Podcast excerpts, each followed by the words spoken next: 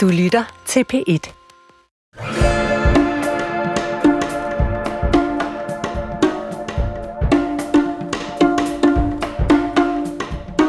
Du lytter til programmet Hvad ville Jesus have sagt på P1? Jeg hedder Iben Maria Søjden, og jeg er vært på dette program, hvor jeg hver eneste uge mandag morgen vågner op til en indbakke øh, med mails fra jer, der lytter. Jesus er adressen. Du kan skrive ind med et hvilket som helst spørgsmål. Det kan relatere sig til tro, det kan relatere sig til øh, fertilitet, det kan relatere sig til øh, evnen til at tage afsked med folk, der skal dø. Hvad vil Jesus have sagt til dig, øh, der har det spørgsmål, som du nu engang har? I dag skal vi faktisk høre fra en kvinde, der gerne vil høre, hvad Jesus ville have sagt til hendes tanker om at få børn så skal vi høre fra en fyr, der hedder Rasmus, som spørger til det her med at blive konfirmeret. Må man gerne gøre det, selvom man måske ikke er mega troende? Nu går vi jo om et par måneder ind i den der store sæson for præsterne, der hedder konfirmationsperioden. Så øh, skal vi tale en lille smule om, hvordan man kommer i gang med at bede, hvis man står og tænker, at det kunne være noget for en. Og så skal vi selvfølgelig omkring det her aktuelle spørgsmål øh, med hensyn til automatisk organdonation. Du lytter til, hvad vil Jesus have sagt? Skriv ind til jesus Velkommen til dig, Lisette Hejtsø fra Hornbæk Kirke. Tak. Du er øh, en af vores sådan, nyeste skud på stammen. Ja. Øh, jeg tror, det er tredje gang, du har været med. Det er det. Hvad gjorde du der af tanker, inden du skulle i programmet i dag, i forhold til, sådan, hvad du vil bidrage med som præst?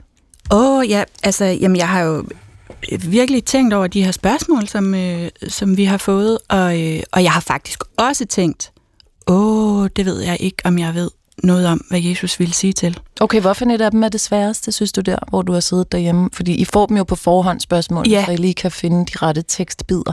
Øhm, jamen, jeg har faktisk jeg har tænkt meget over, øh, over Rasmus, som du nævner, der, øh, der bliver konfirmeret, og, mm. og det her med, han, han, han kalder det selv at lyve, mm. og det... Øh, og det berører ham jo tydeligvis, at det må man ikke, og det synes han, han har gjort. Og, øh, og det synes jeg er bare en spændende tanke. Og så mm. har han gået med det i, øh, i en 16-17 år. Ja, så spørgsmålet er det der med, må man godt lyve over for præster? Det kan jo også være, at man sidder og skal gifte sig, og så siger ja, jeg vil elske og ære den her person resten af mit liv, og man tænker egentlig, jeg er faktisk ikke sikker. Må man egentlig gerne det? Så Augen, hvad tænker du om dagens udsendelse? Jeg tænker, at spørgsmålet omkring organdonation er ret interessant, fordi jeg var ret sikker på, inden jeg fik spørgsmålet om, på hvad Jesus, hvad, hvad Jesus ville have sagt, og det viser sig, at jeg troede, at Jesus og mig var enige, men det er vi slet ikke. Uh-uh. Så, øh, så jeg går den ene vej, og jeg tror, at Jesus vil gå den anden vej. Og det var meget overraskende egentlig for mig selv, da jeg begyndte at undersøge det her spørgsmål. Så du, kan ikke være, du, du går ikke ud som præst her fra dette studie, så efter den her udsendelse, så må du sige, det, ved du, det kan jeg, jeg kan ikke længere bestride dette erhverv, når vi er så uenige. Ej, det kan vi godt. Altså, jeg, kan, jeg tror nu godt, øh, at Jesus og jeg kan, kan, kan være i samme båd. Jeg tror bare lige på, på, på et plan, så er vi måske lidt... Øh, altså, vi er bare lidt uenige på det her punkt, øh, men det kan vi jo komme til, når vi... Men du har haft en konstruktiv Jamen, jeg, dialog jeg synes, med jeg ham. synes, det har været interessant, fordi det handler jo også om at finde ud af virkelig altså, kan, kan Jesus overhovedet sige noget om organdonation i det mm. hele taget? Altså, det er jo slet ikke en, en mulighed. Det var slet ikke aktuelt. Så hvordan, hvordan får vi hans, øh, det der mindset, den kristne tankegang øh, i spil? Peter, du fortalte mig, at du var egentlig mest optaget af den mail, der kommer fra en kvinde, hvor hun spørger, hvad vil Jesus sige til mig? Vi kommer tilbage til den. Skal jeg vælge at få børn, eller skal jeg ikke? Hvorfor er det et emne, som optager dig som præst? Jamen, det er jo fordi, at det er jo, hvad skal man sige, livsforandrende øh, og livs, øh, hvad skal man sige, afgørende. Øh, og det er jo nogle overvejelser, som, som øh, ja, dels forandrer ens tilværelse, men, men hvis du kommer forbi det punkt, så er det, så, så er det forbi. Mm. Ikke? Altså, man kan jo skifte karrierevej øh, flere gange i løbet af livet. Øh, man kan jo alligevel vælge at flytte på landet, eller man kan vælge at flytte et andet sted hen. Der er mange større beslutninger i tilværelsen, man kan træffe øh, på forskellige tidspunkter. Men, men lige omkring det her med børn, det er jo nogle øh, beslutninger, man skal træffe inden for et relativt set smalt vindue, og så mm. lukker det. Så det er faktisk en ret stor tillidserklæring til jer, at vi har en kvinde, der spørger, om Jesus ville mene, hun skulle få de børn eller ej. Det vender vi mm. tilbage til. I weekenden fortalte regeringen, at de regner med at fremsætte det, der hedder et beslutningsforslag om, at man automatisk er organdonor, når man fylder 18 år, i stedet for som det er nu, hvor man aktivt skal gå ind og tilmelde sig. Det vil sige, det er en omvending af reglerne, at man går til nu, i stedet for at have et aktivt tilvalg og tage et aktivt fravalg. Det, der er sådan lidt interessant, er, at etisk råd sådan, som udgangspunkt faktisk ikke synes, det er en specielt god idé at ændre den nuværende ordning. Og bare lige for at sige, fordi det glemmer man jo også, når man sidder her og fortaber sig i diskussionen. Skal man eller skal man ikke? Altså, sidste år var der øh, 460 personer på venteliste til et nyt organ, og 14 døde, mens de var på venteliste, der så i 2022, hvor den der opgørelse er fra. Så det skal man jo også huske, når man tager stilling til det. Der står altså familier, som mister pårørende, fordi de ikke får et nyt organ. Det kan selvfølgelig gå galt af andre årsager, men det vil helt sikkert have været rart for dem at få et nyt organ. Danmark har ligesom Tyskland ikke indført aktivt fravalg, men det har man i en hel masse andre lande, for eksempel Schweiz, Wales, England, Skotland, Irland, Holland og Frankrig. Hvad vil Jesus have sagt til det her beslutningsforslag, hvor man går fra øh, aktivt tilvalg til aktivt fravalg, tror I, Sara? Jamen, jeg tror, at Jesus vil tage udgangspunkt i det, der er vores eget, vores, øh, vores krop. Den er vores helt vores egen. Og noget, jeg tænker, at Jesus virkelig kommer med, det handler om autonomi og selvbestemmelse og frihed. Øhm, og derfor så tror jeg, at han siger, nej, det er en dårlig idé. Det er en dårlig idé, at øh, vi ligesom, ligesom som kroppe bliver statens. Øh, det, det er jo det, sådan, det store billede, man kan male op. Øh, det er så godt, og det er så næstekærligt, og så fint at øh, hjælpe hinanden og give videre af det, man har, og det, man har overskud af, eller, eller, eller nogle gange er det også en nyere. Det er, rigtig, rigtig godt, men jeg tror, det er simpelthen så vigtigt, at man aktivt selv siger ja. Mm. Og det tror du, eller det tror Jesus? Nej, det tror jeg Jesus, fordi altså personligt, så synes jeg jo, det skulle være den anden vej. Der synes jeg jo virkelig, det, det giver mening, øh, altså i forhold til det her forslag. Men hvis vi tager øh, til alvorligt, at øh, vi har fået den her samtykkelovgivning, der handler om, at vi faktisk skal tage vores ja alvorligt, at vi skal tage et nej alvorligt og et ja alvorligt, så synes jeg bare, det er modstrid med hele den der tanke om, altså altså, hvem er det, der, hvem er det, der ejer vores krop? Mm, nu taler du om en anden lov, som var samtykke lovgivning, ja, der blev ændret den for nogle år siden. Den handler om det samme. Mm. Den går ind og handler om det samme. Hvem er det, hvem er det der er det, siger ja? ja? skal være aktivt? Er det ikke det, du mener? Jo, altså det tror jeg, at Jesus øh, vil sige. Og vi går ind og arbejder med det, vi kalder nytteetik. Ikke? Mm. Fordi hvis vi går ind og ser på, hvad det gavner flest folk, så vil jo selvfølgelig gavne øh, øh, flest mennesker, at der bliver det her... Automatiske ja. Ja, automatisk. Ja, jo, jo. Den er god automatisk, nok. ja. ja. Det var lige pludselig det der tilvalg og fravalg, og ja, det skal, man skal lige holde tungen lige i munden. Ja. Øhm, og, det er jo, og det er jo faktisk lidt overraskende for mig, at når jeg sidder og tænker over det, det tror jeg simpelthen ikke, at det bare skal være, være noget, der er en nødvendighed. Altså, vi siger selv ja til at give blod. Vi siger selv ja til at øh, give stamceller. Jeg vil også sige, at der skulle være bedre ja for at give mulighed for et altruistisk øh, moderskab. Mm. Altså en, en, Altså, og der kan man så også spørge, oh, er, er, er den individuelle frihed af autonomien nu kommet sådan lidt for meget på dagsordenen i forhold til, hvad vi bestemmer? Men i og med, at det er vores krop, som jo rigtig mange mennesker har prøvet at lovgive om, altså der bliver lovgivet om abort, der bliver lov, lovgivet om, om du må have tatoveringer i ansigt og hænder, øh, så er det jo lidt skægt, at man på en eller anden måde prøver at sikre den, så samtidig også vil gerne vil, øh, altså høste organerne. Mm. Ikke? Altså det, det, det er den, i den grimme måde. Så... Og så skal vi også lige huske på, at der står nogle mennesker på den anden side, som jo også står i den her frygtelig pinefulde situation, hvor at de skal vente på, at nogen mm. skal dø, for at de kan leve. Ja, altså man kan sige, det er jo i hvert fald nemmere at acceptere, at man ikke får andres organer, hvis man ved, det er et aktivt nej, end hvis det er bare fordi rigtig mange af os ikke har været inde og tage stilling til det. Øh, så, så det du siger er på den ene side, jeg synes det er et godt ord, det der nytteetik. Altså det vil gavne flest øh, mennesker, så man kan sagtens se ideen i det, men hvis du kigger på, hvad Jesus ellers stod for, så ville han nok ikke have sagt ja Jamen, vil til... du slå din bror ihjel for at redde 10 børn i Spanien? Men er det sådan, man skal forstå det? Han... Altså, det er jo lidt... Nej, det er jo, nej, det er jo det nytteetikken i den, i den værste. Det er derfor, at Jesus Altså, det er derfor, jeg tænker, at Jesus siger nej. Mm. Det er ikke sådan, okay. vi kan arbejde Men jeg ved, det. du sidder med en uh, bog, hvor der er noget tekst. Vent et øjeblik med den, fordi så, så finder du lige teksten frem, som ligesom skal beskrive, hvorfor du tror, Jesus ville være uenig med dig og med uh, regeringen faktisk. uh, Peter, hvad tror du, Jesus vil sige om automatisk ja til organdonation?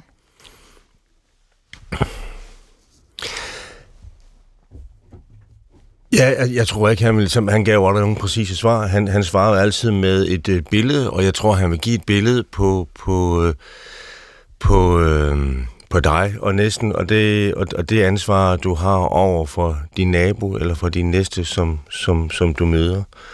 Øh, fordi det er også lidt det, det er også lidt det, det handler om. Ikke? Øh, det, der sker meget hurtigt, øh, øh, ligesom jo også sker i en anden øh, debat, øh, hvis øh, navn jeg ikke skal nævne nu, mm. det er jo, at der bliver sagt nogle særlige kodeord, ikke? og så, og så, så, så, så tipper debatten. Fordi jeg er faktisk ikke engang sikker på, hvad det er for en debat, du taler om. Men ah, det er dødshjælp. Øh, oh, okay. Ja. Det ikke, man siger, at, at statens ejendom, ikke? Så, har man alle, alle, så har man jo nogle skræmmebilleder, og mm. det handler jo ikke om, at vi bliver statens ejendom. Det handler om, at, at øh, vi har en situation, altså grund til, at det hele tiden kommer det her lovforslag, det er jo fordi, at, at, at man simpelthen står og mangler organer til folk, som for hvem det er jo mange øh, livsafgørende, at man kan få et nyt Men hvis organ. man tager næste kærligheds, hvis det nu er den, det bud, man ligesom tager fat i, som du så siger. Hvad vil Jesus så sige? Fordi det kan da godt være, at det ikke var muligt at donere sit organ på hans tid, men hvis nu det havde været muligt, så kunne det da godt være, at det var sådan et konge-eksempel på at være næstekærlig. Ja, ja men så, så tror jeg, at Jesus vil sige, det valg, du træffer, er dit valg. Mm. Men du skal træffe et valg. Mm. Du, du, skal, du skal gøre op med dig selv. Ønsker jeg at blive organdonor, eller ønsker jeg Okay, ikke? så det er du faktisk nødt et helt til- andet lovforslag, Jesus er ude i. Han er ude i et lovforslag, der hedder, du skal tage stilling. Mm. Staten siger, du skal tage stilling, øh, inden du bliver øh, 20 eller 18, eller hvad det nu kunne være. Du, du får simpelthen sådan en øh, pop-up meddelelse på din mobil, der siger, du skal ind og tage stilling, og hvis ikke du tager stilling, så tager vi dine børnepenge. Sådan er der jo med masser af forhold i, øh, i, i, i verden, at vi, vi, vi er nødt til at, at, at, at, at tage stilling. Mm. Og det er jo ikke, altså, det er jo ikke et spørgsmål om, at, at, at man er, altså, man er jo ikke tvunget. Mm. det, det er Så jo at sige ja, man skal bare tage Nej, det er jo stadigvæk frivilligt. Man skal jo så Man skal bare klikke af, hvis ikke man ønsker at blive, øh, blive organdonor. Der skal også være en knap, hvor man siger, jeg ved det ikke, og det er pårørende, der ligesom kunne bestemme det. Og Den det vil jeg sige, den er der nemlig. Øh, der er nogle modifikationer omkring det her med, at det ikke bare sådan, at staten så kommer sådan og tager dine øjne, eller øh, nethinder, eller hvad det nu kunne være, lige med det samme, at man, altså, der er jo også en mulighed for pårørende, eller til ligesom at, altså som du siger, så du var inde og kigge på, hvordan det egentlig ser ud. Man kan sådan ligesom sætte flueben i sådan en knap nu allerede, hvor der står, at pårørende ja. har næste say. Så hvis du siger ja, Ja, så kan de godt sige jeg- nej. Hvis jeg siger ja, altså jeg har sagt ja, øh, men så er der også mulighed for, at, jeg kan, at, min, at de pårørende kan omgøre det. Så hvis mm. jeg sætter et flueben af det sidste ende, så det er min familie, mm. det pårørende, der skal tage stilling, så har jeg så lagt ansvaret igen over på dem. Men det kan jo godt være, at det øh, er godt at sætte det, fordi det, vi har jo ingen anelse om, hvad det er for en situation, Mm. øh, de kommer til at stå i, hvis jeg lige ligger der og svæver mellem liv og død. Lisette Heitzø, hvad tror du, Jesus ville have sagt? Organdonation, øh, ja, som en automatisk tanke, eller nej? Eller, som Peter siger, et helt tredje beslutningsforslag, Ja, som er, at man bliver tvunget til at tage stilling. altså, jamen, jeg er i syv sind. Jeg har virkelig tænkt over det her. Jeg ved ikke, hvad jeg selv mener, øh, og jeg kan heller ikke, synes jeg, regne ud, hvad Jesus mener, eller, eller kunne have ment. Øhm, det, det bedste, jeg kan komme med, og det taler faktisk lidt måske imod, i hvert fald det, du siger, mm. Sara, det er, at det her formodede samtykke er... Altså, det er jo sådan et udgangspunkt, der hedder, vi går ud fra, at du vil andre det bedste. Ikke? Vi går ud fra, at du faktisk gerne vil hjælpe, hvis du kan. Og i det her tilfælde meget konkret, hvis du dør, og vi kan bruge dine organer til at hjælpe andre. Øhm, det tænker jeg da egentlig går meget godt i tråd med, at, at Jesus har det udgangspunkt, og vil gerne have, at vi har det udgangspunkt, at selvfølgelig vil vi hjælpe, mm. hvis vi kan. Mm. Øhm, men i det her til, altså det formodede samtykke, fordi jeg er jo helt enig med dig, Sarah, i, at så er der jo altså mange andre øh, situationer, hvor, hvor vi absolut ikke kan nøjes med et formodet samtykke, ikke? Altså hvor vi har brug for det helt sagte. Mm. Ja. Det var egentlig meget spændende, at faktisk så er der et beslutningsforslag, som kunne godt argumenteres for at læne sig op af en sådan kristen etik. Så er helt kort, fordi ja, og Jamen, Peter, jeg- det skal være kort, for vi har tre vigtige mails, vi skal igennem. Mm. Mm. Jeg vil jo bare sige, at der findes faktisk et ritual til brug ved organdonation. Og det findes i det, der hedder den liturgiske vejledning for præster i sundhedssektoren.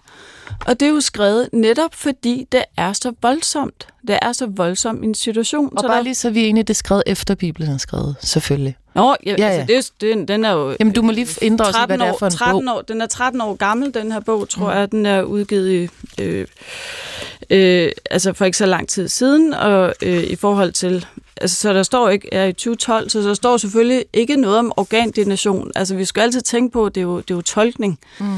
Øh, alt, alt handler om tolkning, men fordi man tænker, at det er så voldsom en, en situation, så er der simpelthen beskrevet et ritual, det vil sige bønder, øh, øh, bibeltekster og øh, sat i kontekst netop for at øh, gøre det her til en proces. Er det, hvis der står en præst inde på stuen, mens det foregår, eller hvad? Ja, så, så, så er det beskrevet, at, øh, altså, at inden man øh, tager organerne ud, så kan man ligesom sige farvel.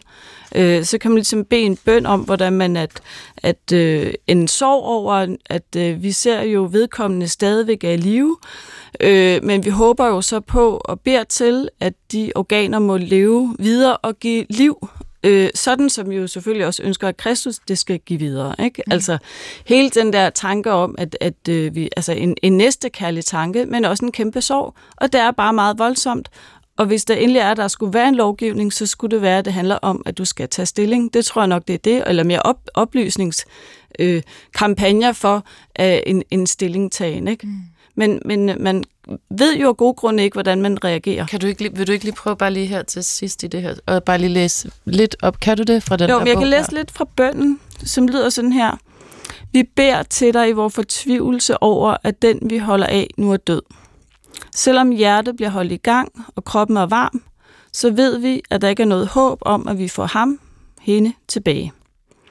Vi takker dig for al den glæde og velsignelse, som han, hun fyldte vores liv med, og nu beder vi dig om styrke til at give slip på ham eller hende.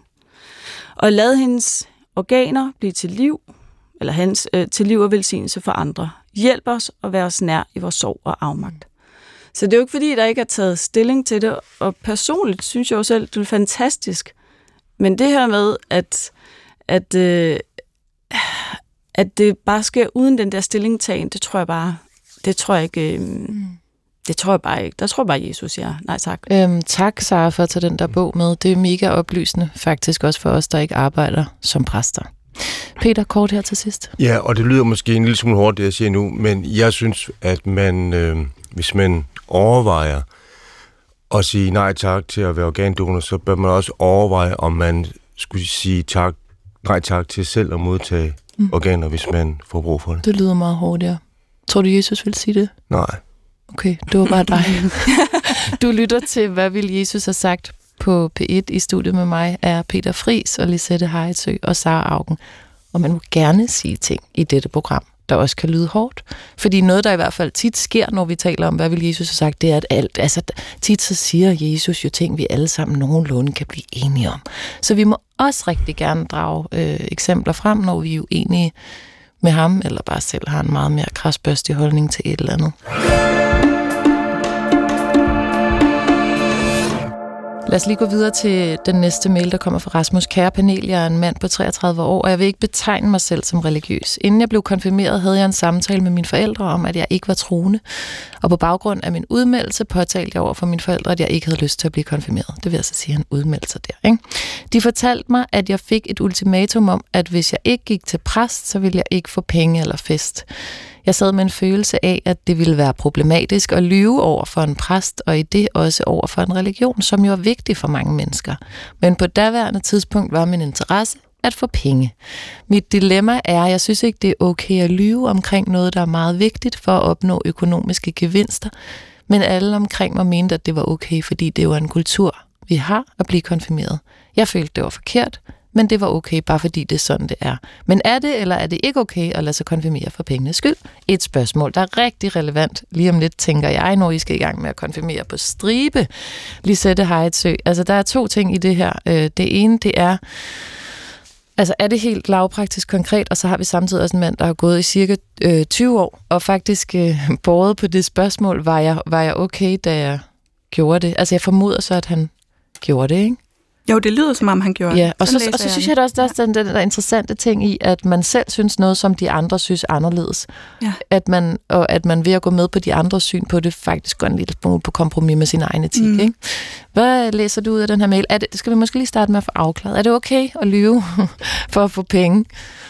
Øhm, ja, ja, for jeg synes jo faktisk, det er to spørgsmål. Ikke? Han, han slutter af med sit eget spørgsmål. Er det okay at lade sig konfirmere for pengenes skyld? Det må man jo gøre op med sig selv, om det er okay, synes jeg. Øh, og så spørger han jo også, er det okay at lyve? Eller sådan, altså det er jo, og det er jo sådan, det er jo et andet spørgsmål, tænker jeg. Ja, det kan godt være, at vi skal dele det op i de Ja. to. Øh, det er jo i hvert fald på en eller anden måde naturstridigt for os at lyve, tænker jeg. Altså jeg tror, at det ligger ret immanent i os alle sammen, at, at løgn er ikke... Altså det vil, vil vi helst ikke. Det føles forkert, ikke? Og det gør det jo tydeligvis for Rasmus her, i hvert fald, som har gået rundt med det her i mange år. Øhm, jeg, jeg får lyst til at spørge ham. Altså hvis han sad over for mig, så vil, så vil jeg spørge ham, er det okay for hvem? Eller sådan, hvem er det, du gerne vil? Og nu skriver han til Jesus, er det okay for Jesus? Ja, det tror jeg faktisk ikke, han har de store holdninger til, øh, lige i lige den her konkrete sag. Rigtigt. Øhm, jeg, men det er jo tydeligvis ikke okay for Rasmus. Mm. Han har jo overskrevet den grænse, som ikke føles rar for ham. Og jeg får også lyst til lige i den sammenhæng at sige til forældre og bedsteforældre derude, overvej lige de der ultimatumer. Mm. Det bliver hurtigt til sådan en art frivillig tvang, og det, det tænker jeg ikke er godt for nogen. Men er egentlig. det tit jeres indtryk, når jeg har konfirmander, at der er mange af dem, der sidder der, fordi de har fået at vide hjemmefra, at øh, hvis du skal have fest og gaver, så er det ned til præsten, Peter? Ja, altså det i, ikke så meget nu er min vurdering. Mm. Øh, fordi jeg oplever øh, øh, unge meget mere religiøst interesserede. Altså det betyder ikke, at de er i gang med at udvikle en, øh, en, en, en kristen praksis eller en teologi, men, men, men, men det er nogle spørgsmål, der, op, der optager mig i modsætning til for en 20 år siden. Øh, Men Du har jo nemlig været præst i 20 år eller et eller andet, ikke? jo, jo, så, jeg, Ja. så jeg, jeg mærker en klar øh, øh, udvikling, også folk i øvrigt øh, øh, generelt, ikke? Altså, hvor til dåbssamtaler, hvor, hvor faren ofte deltager i samtalen, og for 20 år siden sad længere nede på bænkrækken med korslagte arme. Mm. Øhm, hvis, man, hvis man bliver konfirmeret øh, og siger ja, øh, jeg, jeg har tilspørgsel, det, det kan man jo gøre lidt forskelligt, men jeg, jeg, har, jeg har tilspørgsel, øh, om, om man så øh, øh, indeni siger nej. Og hvad sådan- betyder det der tilspørgsel, der du siger? Om man vil direkte. konfirmere sig den Ja, kristne tro. ja. Øhm, øh, så, så lyver du for dig selv. Mm. Og øh, øh, hvad hedder det? Jeg giver som regel, tror jeg glemte i år til forældrene, men øh, normalt så siger jeg, at øh, at er man i tvivl, jamen så, øh, så øh, øh, hæng på og vær med, og, øh, og man kan jo altid stoppe, hvis man finder ud af, at det, det, det, det, det kan jeg ikke. Hvad hvis man stadig er i tvivl den dag, man skal konfirmeres? Men vi altid, det handler om tillid. Ikke? Tro handler også om tillid. Øh, så, så, så, så at tro på Gud er jo ikke, øh, forudsætter jo ikke, at man er fuldstændig nalfast. Mm. Øh, så Gud kan godt bære vores øh, tvivl. Det handler måske virkelig om et, en, en, øh, en, en åbenhed, og man gerne vil noget. Det, jeg o- som regel også siger til forældrene, det er, at, øh, at øh, Øh, man skal ikke lægge pres på nogen. Hvis man, øh, hvis man øh, siger, at det skal man bare gøre, fordi øh, det er en tradition, og så får man ingen fest, så lad være. Og lad være med at blive konfirmeret, hvis det er det, det handler om. Mm. Øh, og, og argumentet med, at det gør vi jo, fordi det er en kultur, synes jeg nok er det ringeste argument for overhovedet at blive konfirmeret. Man kan holde en fest uden, og man kan sagtens få øh, 5.000 kroner af, af sine forældre, øh, øh, når man øh, bliver 15 år øh, og holder en fest, så gør det i stedet for. Mm. Øh, det skal ikke være indgangen til at blive konfirmeret. Mm. Så faktisk, så vil du sige, altså, ja, okay, lad os skyde spørgsmålet, i, siger du i virkeligheden, til Jørgen omkring, om man løber for Jesus, vil han synes, det er okay eller ej. Jesus, han er large, åbenbart, på det der punkt. Han forstår jo også godt, hvad, hvad det, hvorfor, tænker jeg, at man gør det, og hvad penge kan betyde, og ligesom evnen til at tage sit eget liv i sin egen hånd, og så videre. Mm. Men man lyver for sig selv, og det er der, problemet ligger, øh, og sådan burde det ikke være. Sara, ja, hvad vil jeg, Jesus jeg, sige? Jeg er sådan lidt øh, et andet sted, tror jeg. Altså, jeg har engang haft en dialog med en tidligere konfirmand, der meldte sig ud, da han var 18, og hans begrundelse var, at han troede mere på penge, end han troede på Gud. Mm. Og så tænkte jeg, okay, det, det kan jeg jo ikke ligesom være på. Men men jeg synes også, det er lidt at overgøre det, hvis det hele tiden handler om den individuelle tro. Igen, det her spørgsmål, at det handler det kun om mig. Mm. Øhm, en konfirmation er jo en øh, familiebegivenhed. Det handler om, at man i fællesskab støtter op omkring det unge menneske, øh, menighedens fællesskab eller familien. Så derfor skal det ses i en større sammenhæng. Og det skal også se en større sammenhæng, at den her individuelle tro ikke nødvendigvis på det pågældende tidspunkt skal være parameter for, for et mm. meget afgørende Det er også et meget altså, tidligt stadie i livet at skulle Det synes jeg, det er. Egentlig. Og, og, og det synes jeg sådan lidt... Altså, jeg siger så, okay, jeg spørger også ud, er der nogen af jer, der bare vil konfirmeres for pengene og, og festens skyld? Det ja, ja, jeg ikke sige så. dig. Nå, det siger Ja, ja, så, så griner vi. Ikke? Så siger jeg, okay, men hvis I virkelig er villige til at, at gå i kirke og, og, øh, og, og være deltagende i forberedelsen, så tror jeg også, hvor herre ser mildt på jer. Okay. Altså, øh, det Godt kan jo ikke på den måde være så i modstridende med, med, med, med det andet. Og man skal også huske på, at det er jo kæmpe pres, og det jeg virkelig ønsker og håber, at mm. man får ud af at være, være til konfirmationsforberedelse. Netop at vide, altså kongen siger jo det her med, at øh, der er noget større, der bærer os. Ikke? Og det er jo for mange mennesker i dag den måde, de siger, de er troende på. Mm. Øh, øh, og jeg prøver at vise netop ved at være inde i det her, jeg kalder det kirkeskibet, at vi er i samme båd, og vi sejler afsted sammen. Mm. Ikke? Og vi har retningen mod øst, det der, hvor kirken og alteret er, mod øh, Kristus, som så er vores retningsgiver, netop som den, der bærer det hele. Og faktisk er det jo et spørgsmål, man ser. Øh, jeg, jeg synes, uanset hvilken person jeg snakker med, som er 12 år, så er det et spørgsmål, der rumsterer, hvad skal der til, for at jeg egentlig skal jeg, eller skal jeg ikke, og hvad skal der til, for jeg overhovedet ligesom kan blive konfirmeret med god samvittighed.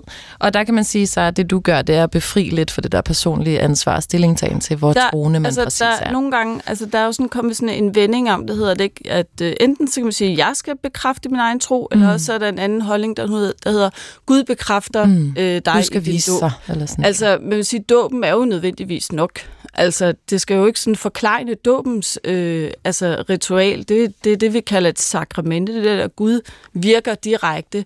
Så, så det er nok. Men at, at du vil holde en, en øh, markering og en festlighed og blive klogere på, hvad tro og kristendom er, Fantastisk. Og hvis man kommer til den forberedelse, så vil Gud se på milde, med milde øjne på, øh, hvorfor man så også gør det. Så øh, skal Rasmus have dårlig samvittighed eller ej? Hvad vil Jesus have sagt, Lisette?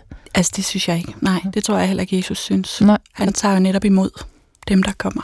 Mm, uanset hvad der ligesom... Også dem, der Han har både ja. længe nok med den øh, ja. dårlige samvittighed, mm. og det er noget, som, øh, som, jo, som vi får at vide, det er, at vi er tilgivet. Mm, vi er allerede tilgivet. Peter ja. vil... Jamen, jeg er enig. Rasmus skal ikke have dårlig samvittighed, øh, men, men det skal de familier, som, som bruger det som mm. portionsmiddel i forhold til, til... Ja, det er rigtigt. Til det skal de, ja. ja. Men man kan spare 5.000 kroner. Det kan man jo... Ja, som familie. Ja. Ja, men, øh, men, men det bliver sådan noget for noget, ikke? Altså, vi, vi skal spille alle de her penge til, ja. øh, på dig, så skal du sgu også levere noget. Det er lidt det, der, som jeg hører af, ja. af indgangen. Det er også respektløst over for, for det unge menneske. Men Rasmus, du har Jesus med dig, hvis du vil, hvis du, hvis du vil have det. Han er, han er, med, han er med Rasmus.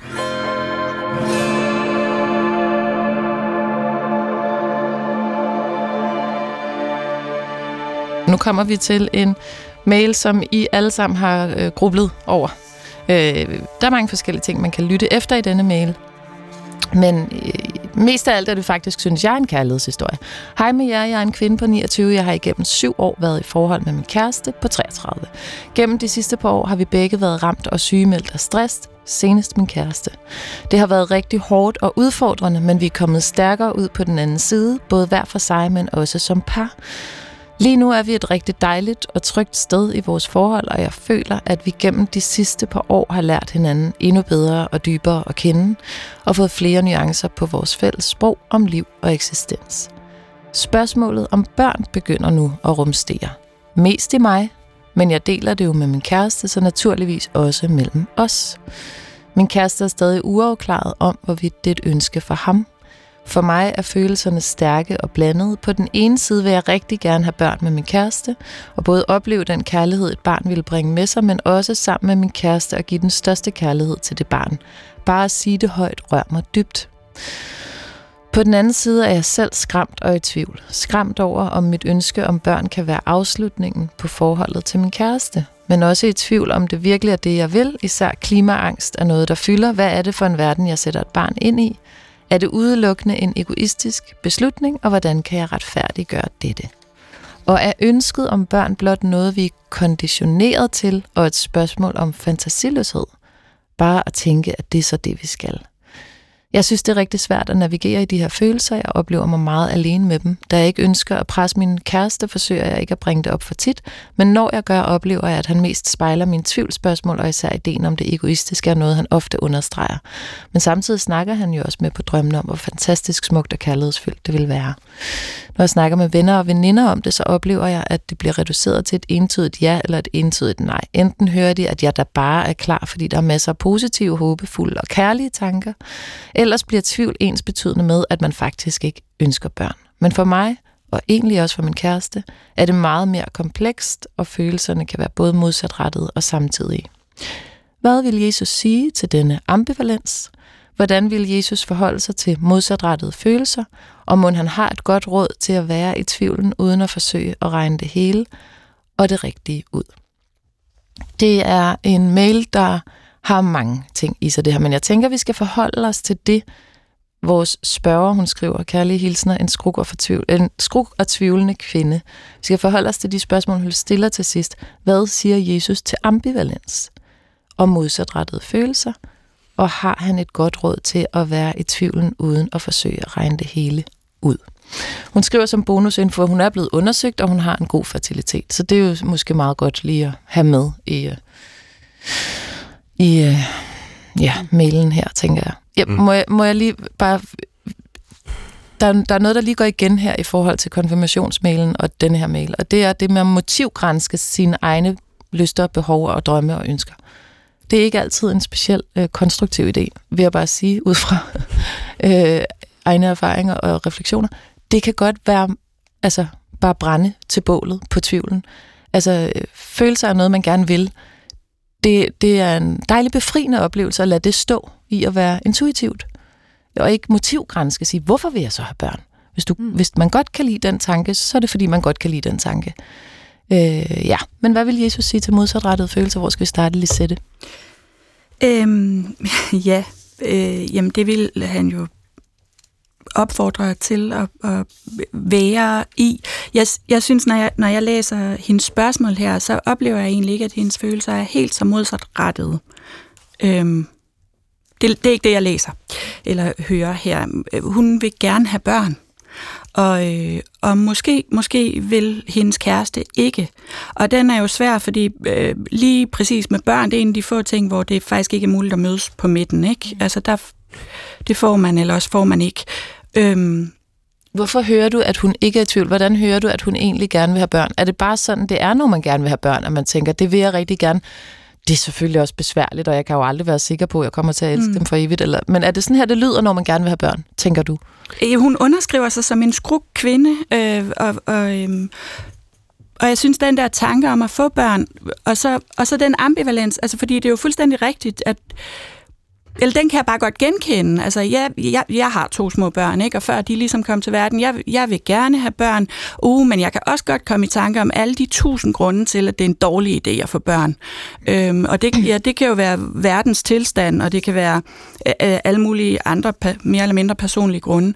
Øhm, det er jo... Øhm, så den der ambivalens, mm. kan, øh, synes jeg, giver så utrolig god mening. Og det er jo en, kan man, kan man hun skriver, at de vil, de vil gerne i hvert fald vente til, til kæresten der er helt ovenpå og færdig med sin uddannelse. Og, og det giver jo på sin vis mening. Og samtidig er det jo sådan en, jo, men så, du ved, så skal han ud og have et job, og så skal de lige vente til han er faldet på plads i det, og så skal de lige have et sted at bo, og så, altså der er jo alt, hvornår er det gode tidspunkt?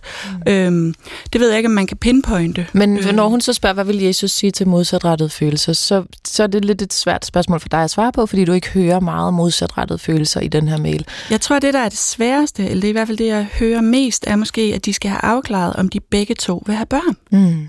Så hvad vil Jesus sige til en sådan afklaring, der risikerer? Altså i det værst tænkelige scenarie kan man sige, at det risikerer at splitte det med. Det er jo yeah. det, hun er bange for. Ja. Yeah. Hvad vil Jesus sige til... Øh, ja, jeg ved så ikke, hvordan man lige skal opsummere det spørgsmål. Hvad vil han sige til... Jamen, at det jo er benhårdt. Altså, det er jo, det er jo en... Jeg tror, at hun er nødt til... Altså, der er noget med at markere sig selv tydeligt, ikke? Øh, på en eller anden måde at gøre op med sig selv hun spørger, om det er egoistisk at få børn. Det synes jeg ikke, det er. Øh, hvis man ellers synes, at livet i en eller anden grad er livet værd. Så egoisme er noget med at lade noget gå ud over nogle andre.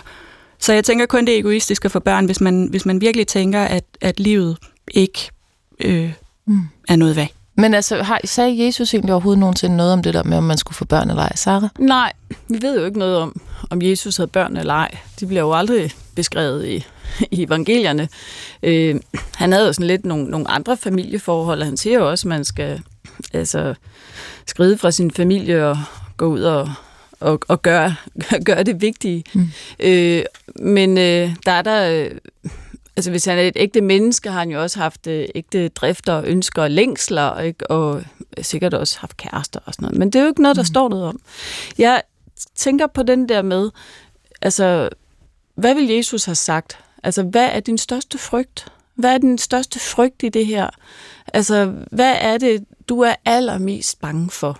Hvorfor vil Jesus sige det? Jamen, altså det? i forhold til... Altså, han svarer jo aldrig på folks spørgsmål i det hele taget, så derfor kan jeg også have frihed til at svare tilbage. Ikke? Men, men altså, jeg kommer igen til at tænke på, på djævlen. Altså, ikke djævlen med den lille mand med, med Træforken. Øh, træfork og horn i panden, som jo er faktisk en ganske ny opfindelse. Jeg tænker på øh, øh, djævelens betydning, altså som ord diabolos, betyder jo simpelthen splittelse, for det, det kommer fra ordet ballo, der betyder kaste. Altså kaste fra side til side, og det taler jo netop om ambivalens. Ikke? Det der med, at man bliver kastet inden i sig, fra den ene til den anden, altså, og det ser jo netop som, øh, som, øh, som det, hun taler om, som mm. det, der fylder allermest. Og det er jo fordi, når der ikke er klarhed, når der ikke er en afklaring på, øh, på, på den her relation, som jo vir- virkelig er, altså i forhold, så er det jo så, at man kan tillægge det forskellige motiver. Og netop hun taler om egoisme. Jeg, øh, jeg jo synes, altså for børn, det er jo det mindst egoistiske i hele verden. Mest? Mindst, mindst egoistiske, i hvert fald når de første er, er kommet, så, øh, så bliver det så tydeligt for en, øh, hvor lidt plads der er til egoet, når først børnene er der. Hendes bekymring, altså hendes klimasorg og angst, færre nok, den, den er jo helt reel, for det er jo noget af den største, største hun kan gøre. Altså, altså et barn øh, sat i verden, der, der ser vi bare mere forbrug. Ikke? Mm. Det er et CO2-aftryk, der bare stiger lidt der. Det, det er jo, altså det, og det er, jo, det er jo fair nok, men det er jo også sjovt nok at se, at den måde, hun tænker på det, som egentlig repræsenterer rigtig mange andre med, med klimasorg øh, øh, og angst, handler om øh, de nære relationer. Mm. Det er aldrig noget med at tale til magthaverne om at sørge for, at øh, altså, kan vi få nogle gode forhold for vores børn. Øh, det handler om, øh, man skal kigge på andres tallerkener, om de tager linser eller oksekød. Ikke? Mm. Altså, på den måde, så, så bliver det jo, det bliver jo lidt, men, men det er jo rigtigt, Altså, det er jo rigtigt. Men hvis det nu var det, de var fælles om, så var den, det her klima, det blev skubbet fuldstændig på nummer to pladsen, hvis mm. fælles havde et ønske om at få børn. Så det, du siger i virkeligheden, hvis man nu lige knytter op på noget øh, i forhold til religion og tro, så vil du øh, bare lige håndhæve, hvad det egentlig var, djævlen var øh, i sin oprindelse, som var en ambivalens eller en splittelse. En, en, en kæmpe splittelse. Ja, og det er og den, det, hun bringer i spil i sig selv, os, faktisk. Øh, fra side til side. Ikke? Ved ikke at have fundet afklaring. Ja. Så det vil blive et øh, lidt øh, en svær tilværelse, så længe der ikke er afklaring. Så det handler om og at den finde har hun jo levet med i mange år. Men kan afklaring ikke også være, at vi gør det? Yes, det gør vi, men om fire år. Det er vel afklaring, ikke? Ja, Peter? Jo, øh, Altså for det første så vil jeg sige, at ambivalens, det er jo bare et menneskeligt grundvilkår. Det øh, kan være jævler øh, øh, besværligt, øh, men, men sådan er det. Og, og, og mange af de samtaler, Jesus øh, havde med, med de mennesker, han mødte, var jo er også fyldt, det kan man også læse ud af Nytestamentet, det, det er jo fyldt af ambivalens. Ikke? Er det altså, det? Hvad, hvad kunne det være, for eksempel? Men jamen, alle, alle mulige øh, tvivlsspørgsmål, og skal jeg gøre det, eller skal jeg gøre det? Og, mm. øhm, så det er ikke nyt for Jesus nej, nej, at forholde det er menneskelige grundvilkår, og, og, og øh, øh, som også øh, Jesus øh, stod under. Altså han er også var også et menneske, han har også været i, i, mm. i, i ambivalens. I forhold til, mm. til, øh, til den, den, den skrukke mor, øh, så tror jeg, øh, øh, med far for at psykologisere lidt på, på eller analysere lidt på hendes, øh, hendes øh, mail, så tror jeg, at det meget handler om, at hun ender med, at fordi kæresten mm. er i tvivl, og kæresten måske ikke ønsker børn, øh, at så ender hun med at øh, få projiceret hans tvivl mm. over på sig selv, og ligesom gøre dem til sine, og gøre dem til et argument for, øh, at, at det er okay, hun er i tvivl. Mm. Øh, om, om, om man kan jo godt komme med nogle, nogle fornuftige øh, betragtninger om, at, at, at, at, at der er en tid, og man skal ligesom helt ovenpå og lige på plads. Øh, men, øh, men, men det kan godt tage 3, 4, 5 år. Men hvis vi nu skal kigge på, ja, fordi ja. Ja, det hun spørger om er jo, hvad vil Jesus, vil Jesus, er der et godt råd, hun kan læne sig op af i forhold til at være i splittelse? Ja. Det ene er, at man siger, man bare finder afklaring, men hvad vil man sige der? Jeg tror, at Jesus vil sige til hende, at hun skal, øh, at hun skal vælge den største kærlighed, af alle i et menneskes liv, og det er kærligheden til sine børn.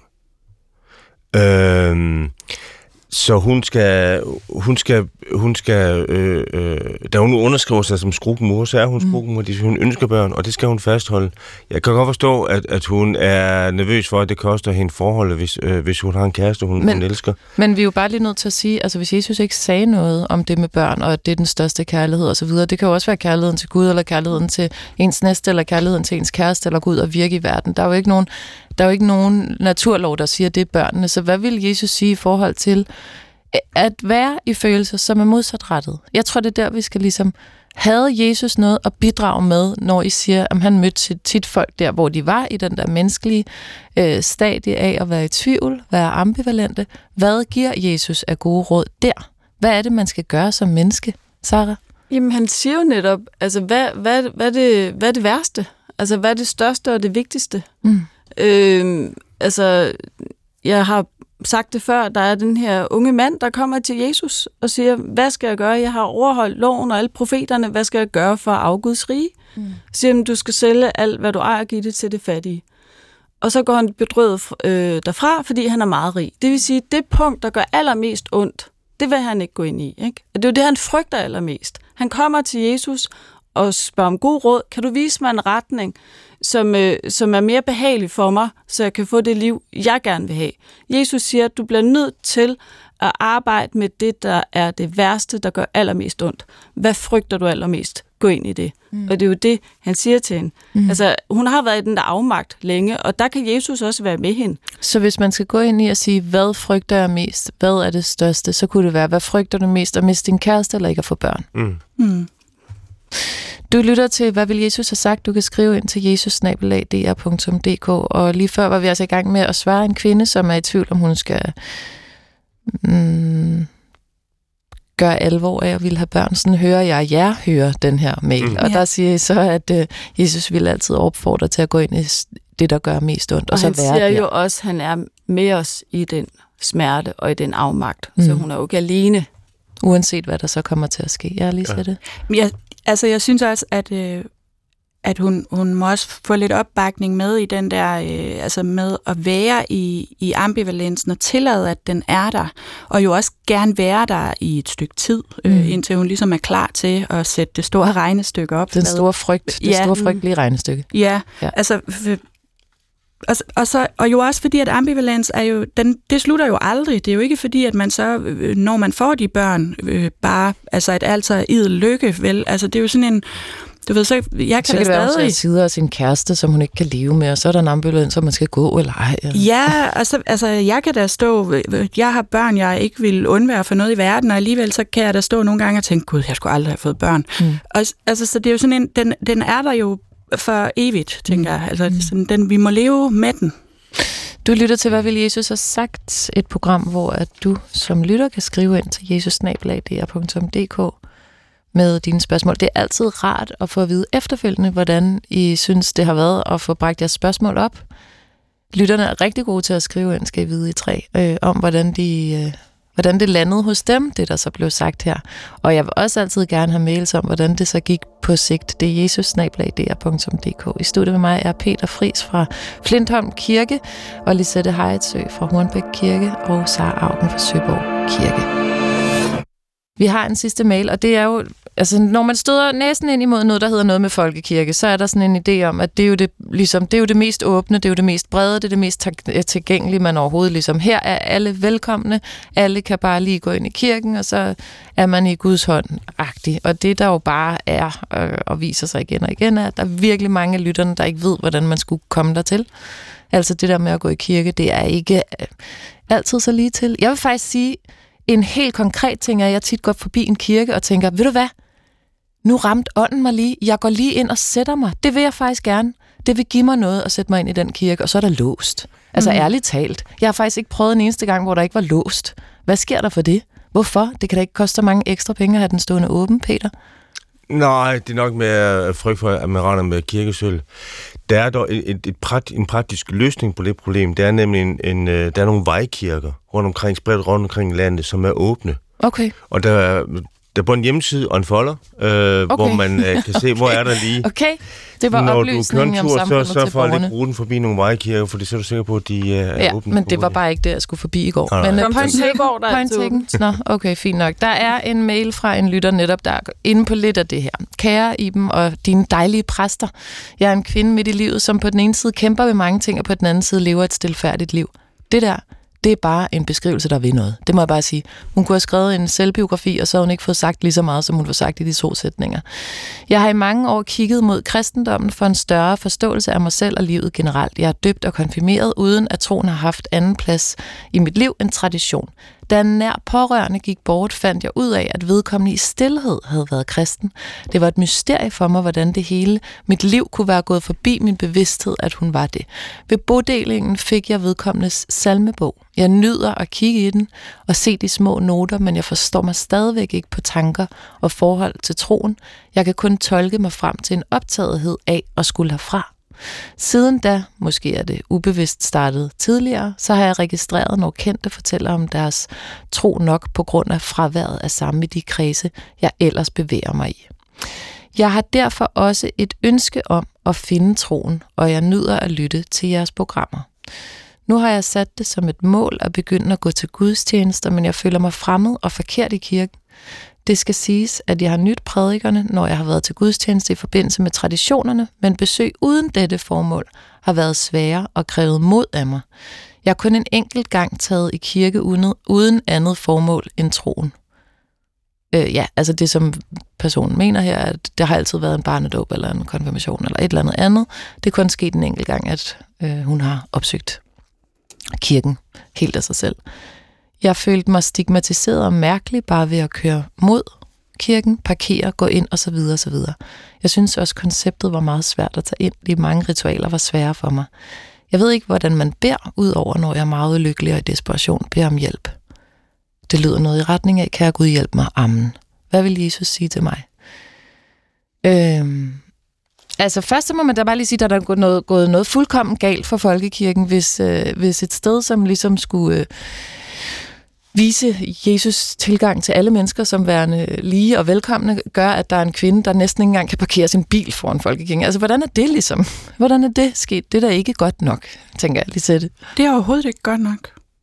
Og, øhm, og jeg er enig med kvinden i, at øh, jamen faktisk, altså, fordi jeg har det, jeg har det lige sådan som kvinde, når jeg kommer i kirke. Øh, og, øhm, og så kan man sige, nu er jeg så blevet præst, så nu har jeg fået øh, lidt mere... Din egen parkering. Nu har jeg fået min egen Plads. parkering, og der, ja, så nu føler jeg mig lidt mere hjemme. Øhm, men jeg er fuldstændig enig med, med hende i, at, øh, at det kan føles enormt fremmed. Øh, jeg kan bedst sammenligne det med, at jeg som yngre ofte af min veninde, der havde ansættelse i et symfoniorkester, blev inviteret til deres koncerter. Og det er for mig totalt ukendt land. Altså, og jeg aner, nogle gange klapper de, når musikken øh, stopper, og nogle gange gør de ikke, og, man, og jeg kan ikke regne ud, hvornår, hvad og hvad. Altså, og, øhm, og det føles jo ikke rart at være i. Og, øhm, og jeg kan godt forstå, at hun ikke kan aflæse koderne øh, i en højmesse øh, en søndag formiddag. Det er mega ærgerligt. Mm. Øhm, og, øh, og jeg håber, at hun... Altså, jeg håber, hun kommer igen. Mm. Og jeg håber, hun vil blive ved med at komme igen. Og at hun vil, vil spørge øh, dem, der er i kirken, øh, både hendes medkirkegængere, men, men selvfølgelig også både præst og personale. Øh, og, øh, og på den måde blive mere fortrolig med stedet. Ja, fordi jeg læser en mail fra en kvinde, der tænker, hun skal gøre noget anderledes, men det kunne jo lige så høj grad være Folkekirken, der skulle gøre noget anderledes. Mm. Mm, ja, øh, altså jeg tror, enhver præst, der vil få de sidste par linjer af hendes mail, øh, der beder om hjælp, vil blive så glad og så gerne vil hjælpe. Men nu skal jeg forklare dig. Lad os komme ind, så forklare, hvad de der ritualer handler om. Hvorfor rejser man sig? Hvorfor sætter man sig ned? Hvorfor gør man det anderledes i andre lande? I England for eksempel, så giver det jo mening. Der synger man, der står man op, når man synger. Mm. Og så sidder man ned, når man lytter. Øh, det er helt omvendt det er i, faktisk i Danmark. Omvendt, ja. ja. Øh, altså, hvad handler det om? Hvad er traditionen? Øh, sæt, sæt dig ned, nu tager vi lige... Øh, Hvorfor laver jeg aldrig sådan nogle introaftener? Det har man på det, i alle fitnesscentre, inden du må deltage det gør på hold. Vi jo også. Så skal du lige... Specielt, øh, der er sådan nogle introduktionsgudstjenester engang imellem, og altid, vi kalder det forklaringsgudstjenester, oftest når konfirmanderne begynder sammen med deres forældre. Nu skal I vide, hvorfor man gør, som man gør, og det er også noget i menigheden, eller dem, der ellers er interesseret, er velkommen til at øh, komme til. Så, så der er jo der er jo nogen, der prøver mm. at, at gøre det. Det løser så ikke hendes problem. Hun spørger jo også, mener at sige, øh, at, at hun skal vide, hvordan man beder. Mm. Altså, så skal hun bare tage en salmebog med hjem fra kirken, og så... Mm, hun har jo faktisk arvet den der mm. salmebog. Nå ja. ja, nu ved jeg ikke, om det er den nye eller gamle, men der står fadervor som den, den, øh, altså som den, den aller sidste side, sådan lidt mere stift papir, og så kan man jo begynde med at bede fadervor. Mm. Ja, okay. Så øh, hvad var lige rådet? Hvad vil Jesus sige til hende? Altså, det skal jeg lige øh, have skærpet her. I forhold til bøn? Øh... Nej, i forhold til at træde over den der enormt høje dørtærskel, der kan være ind til en Ja, altså jeg vil... Øh, nu er det sagt en anden sammenhæng, øh, men øh, søg, og du skal finde. øh, jeg tænker ikke, at, øh, at at opgaven for hende er at øh, få lært sig selv at gå til søndags gudstjeneste kl. 10, altså højmæs. Mm. Det kan jeg godt forstå, hun har det stramt med, der har jeg selv, når jeg ikke selv har den. Mm. Øh, den siger mig ikke særlig meget, når ikke jeg selv har den. Øh, jeg ved godt, jeg det er lidt... Øh... Jeg det er altså lidt sjovt. Jeg elsker den. Og det er bare, jeg elsker den. Du elsker så gå til den. Jeg elsker at gå til den, ja. altså, og der er også andre kirkesamfund en, en, en, en, en højmæs. Måske er der nogen, en, en, en gudstjenesteform der, som taler til hende. Men mm. der er jo også i, i, i folkekirken jo faktisk mange steder en variation af gudstjenester, andre gudstjenester for meditative gudstjenester, øh, en masse ting.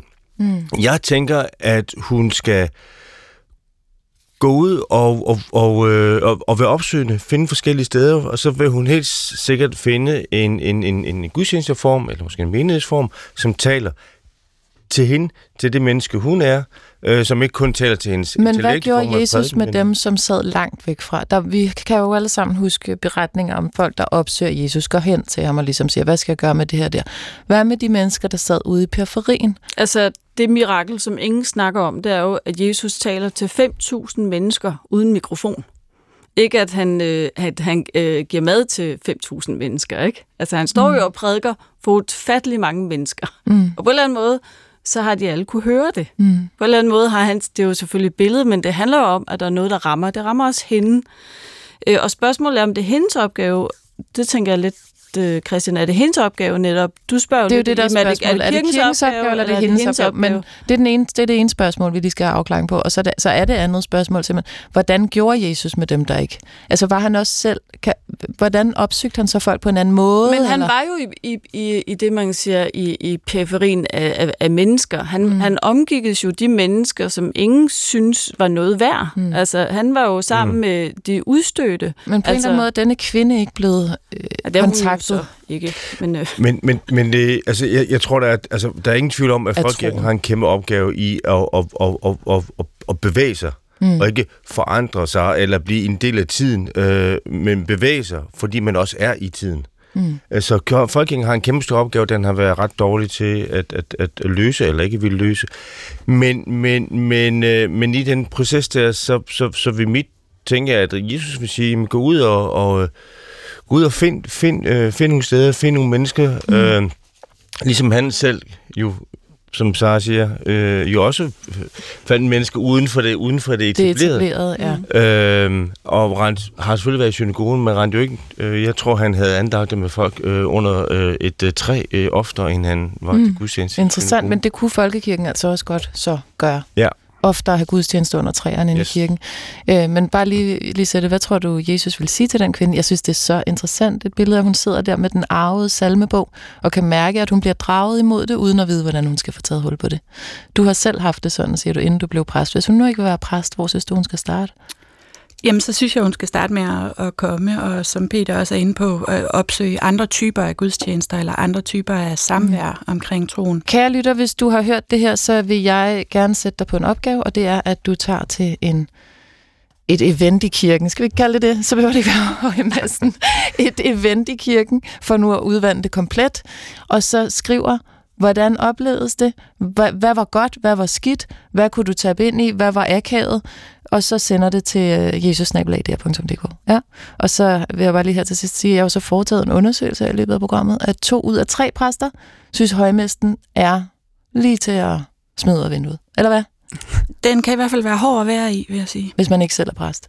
Ja. Det er et, rim, det er et ret højt tal. Altså, vi, vi har brug for at kigge, vi har alvorligt brug for at kigge ind i det, og det betyder ikke, at den gældende højmesseordning ikke øh, fortsat øh, mm. vil gælde. Vi har bare brug for at kigge ind i, øh, at der er andre ligeværdige øh, gudstjenesteformer, som man også kunne have yeah. kl. 10 søndag.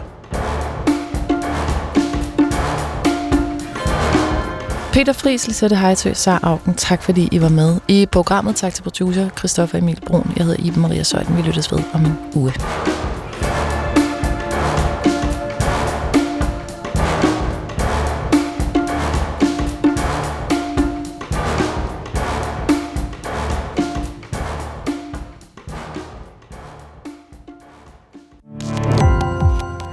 Gå på opdagelse i alle DR's podcast og radioprogrammer. I appen DR Lyd.